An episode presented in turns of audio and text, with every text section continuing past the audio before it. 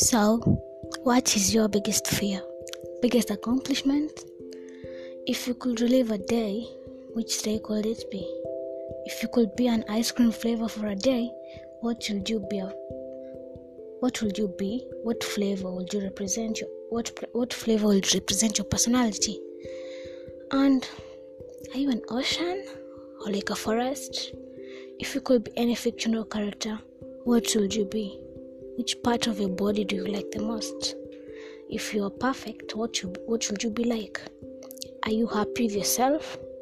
When you look in the mirror, look past your appearance, what do you see? Where do you see yourself in five years? What does your self portrait look like? Why do you pick the friends you have? What makes